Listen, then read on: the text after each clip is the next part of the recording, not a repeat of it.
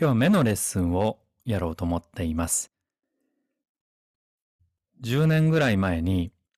外国の先生をお呼びしてワークショップを開いたことがあるんですけれども、その時に会場に多分30人ぐらい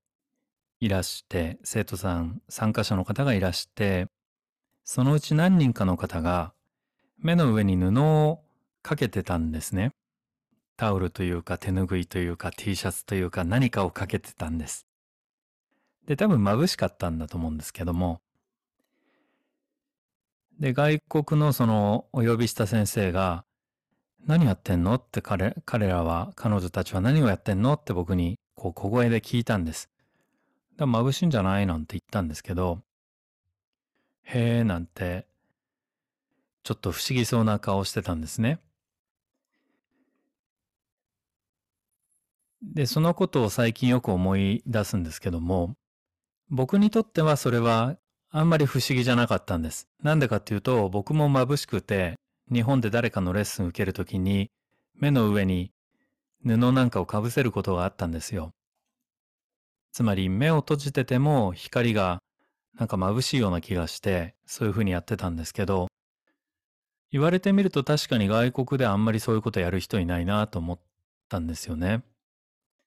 なぜそういうことが起きるのかっていうと、目に力が入ってるからじゃないかなと思うんです。つまり、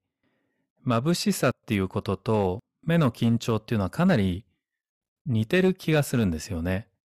まあ、ここをちょっと掘り下げると長くなりますので、この辺でやめておきますけれども、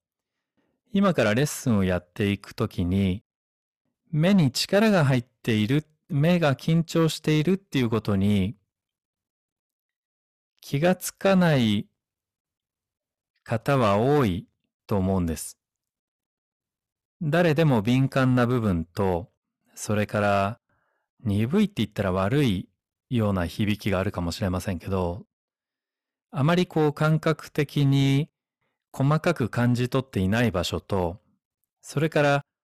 かなり細かく感じ取ってる場所と、人によって違いがあると思うんですよね。で、その人の中でもいろいろ差があると思います。